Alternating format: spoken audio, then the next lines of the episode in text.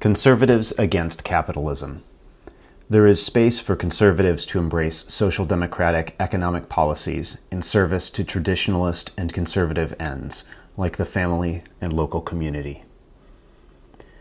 Since I first became aware of politics, one of the major criticisms of conservatives I heard was of their callousness to economic suffering, especially among the poor and working classes.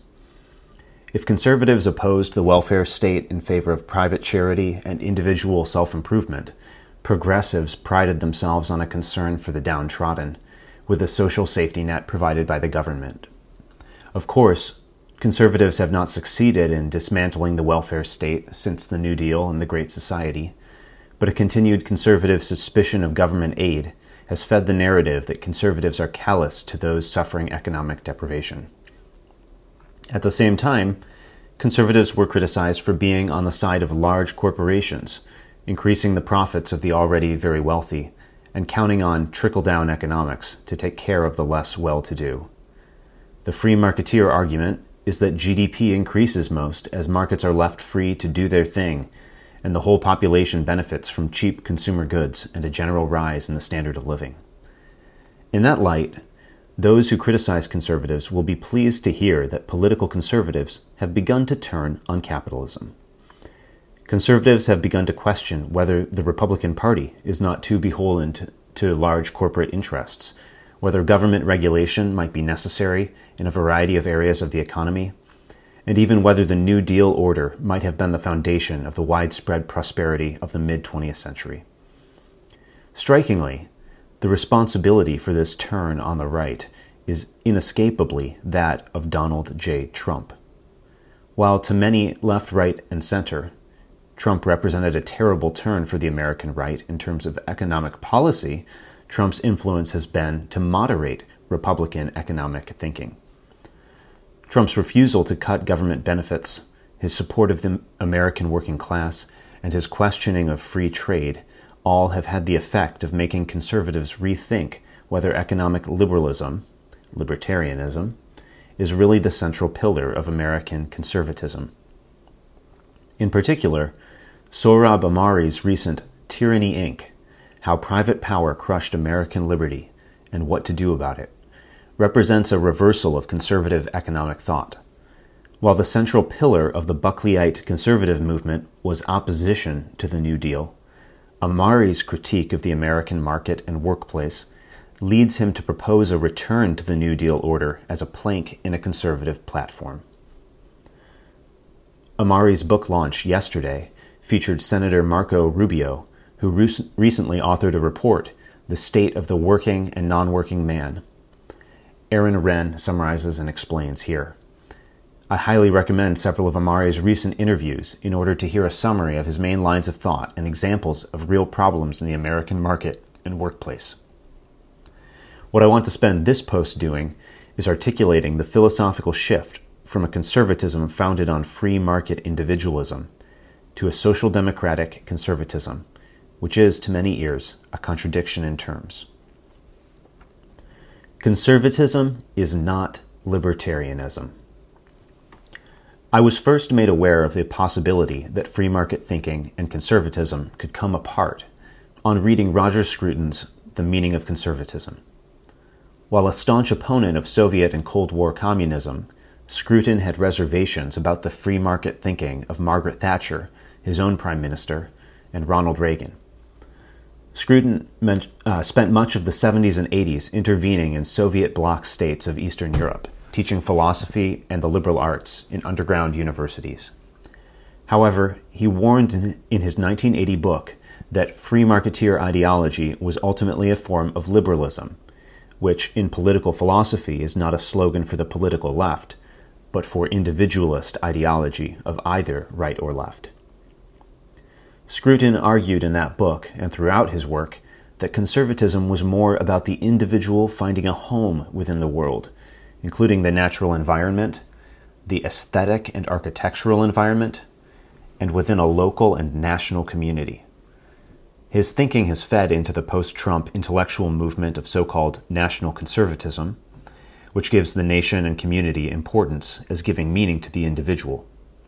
But he also questioned pure free market thinking, focusing on things that are sacred that we keep out or should keep out of the marketplace bodies and sexuality, and other places where market solutions fail. In the meaning of conservatism, he defended the welfare state, not from justice, but from care, arguing that relations of love and care among even the citizens and the state itself obligate and motivate such provision. The critique of meritocracy. Another step in moving my mind on free market thinking was the critique of meritocracy I found in two authors, Alain de Botton and Michael Sandel.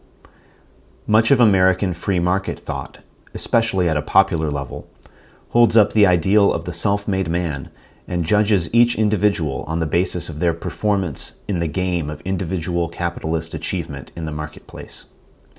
While this results in high praise for those who succeed by that standard, it results in the de- designation of loser for those who fail, without consideration for why they have a low level of economic attainment.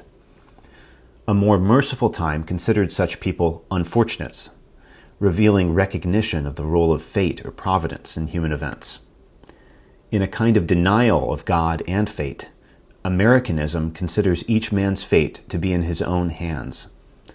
This way of thinking can be inspiring, but it is also dispiriting to all of us when we face obstacles beyond our own control. Alain de Botton's status anxiety is a beautiful antidote to the cruel judgment of meritocracy. Sandel is a thinker of the left who recognized after Trump's election the role that disregard for working people by elites played in the support of Trump. His book is The Tyranny of Merit What's Become of the Common Good. A moral philosopher, Sandel details how the two prominent philosophers of right and left on economic issues of the late 20th century, liberal John Rawls and libertarian Robert Nozick, both denied that economic distribution should, should be or is based on merit.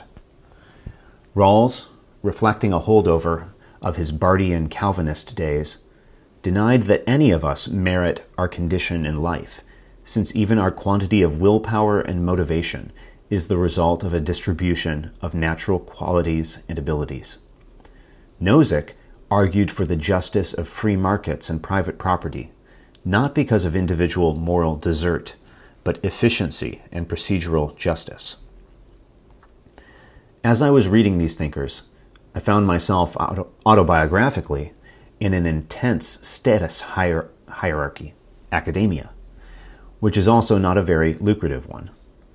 I began to recognize that a perspective that views us as having merit to the degree that we climb certain status hierarchies or perform work that is economically profitable disregards a lot of what is most valuable in life, including philosophy and family. And while capitalism per se is not equivalent to the meritocratic view of people, in practice, the two are often tied together. The American idea, as Paul Ryan put it in a 2011 speech at the Heritage Foundation, is that justice is done when we level the playing field at the starting line and rewards are proportionate to merit and effort. Aristotle's conservative anti capitalism. Another source of my turnabout on capitalism was the great Aristotle. During the years between my master's degree at the University of Chicago and my PhD here at St. Louis University, I had the privilege of teaching a course called Ethics of Cinema and Computer Games at DePaul University. The students were mostly majoring in video game programming, animation, and film, and I began the course with a pretty dour view of these activities. However, wary of denigrating the way these students spent their time and energies, I opened my mind to the possibility that these activities, video games in particular, might be more than just a waste of time. I found the key in Aristotle's philosophy of work and leisure.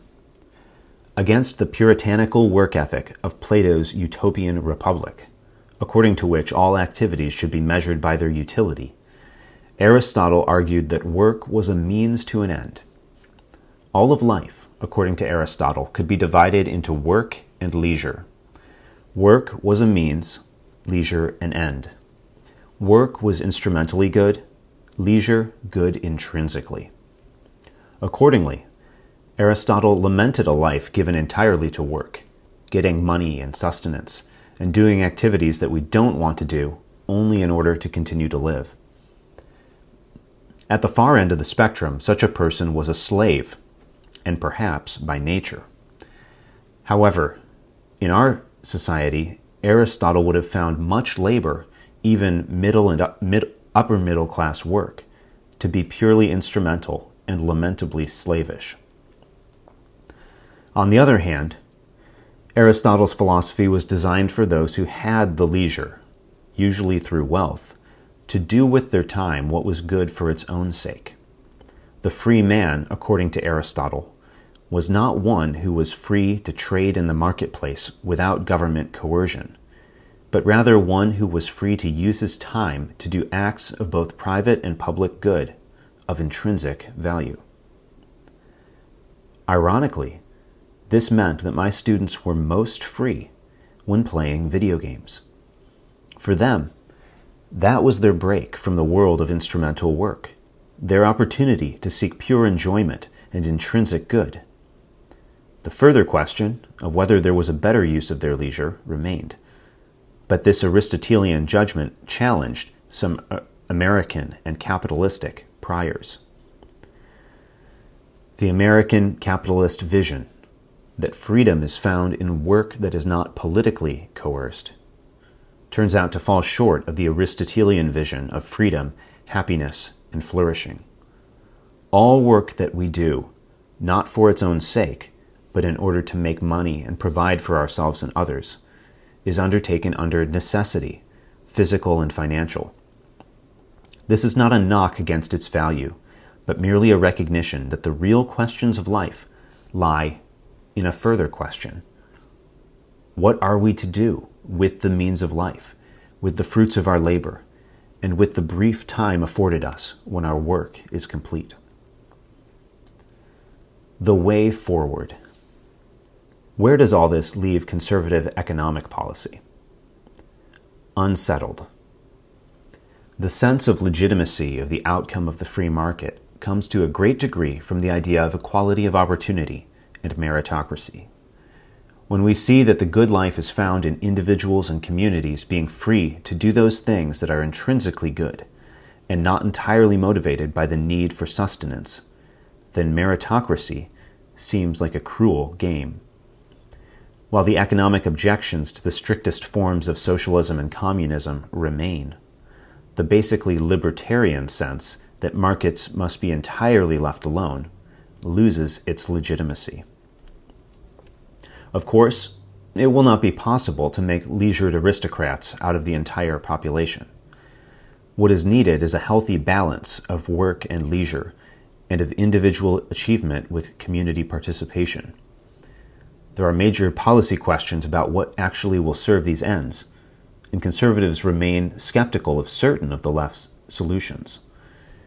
But interestingly, Sohrab Ahmari basically endorses the New Deal as contributing to the health of the American middle class and the strength of the family in, you guessed it, the 1950s. There is space for conservatives to embrace social democratic economic policies in service to traditionalist and conservative ends, like the family and local community. The contrast with the progressive solution that Ahmari identifies is that while the left seeks for one side in the class warfare to win, conservatives are happy with what is called class compromise. Instead of trying to flatten the entire economic distribution, conservatives are happy with imperfect solutions that allow different economic classes to live side by side with a sense of belonging to a shared community, instead of merely being winners and losers of a cruel meritocratic game. While much more remains to be said, that seems like a goal worth pursuing.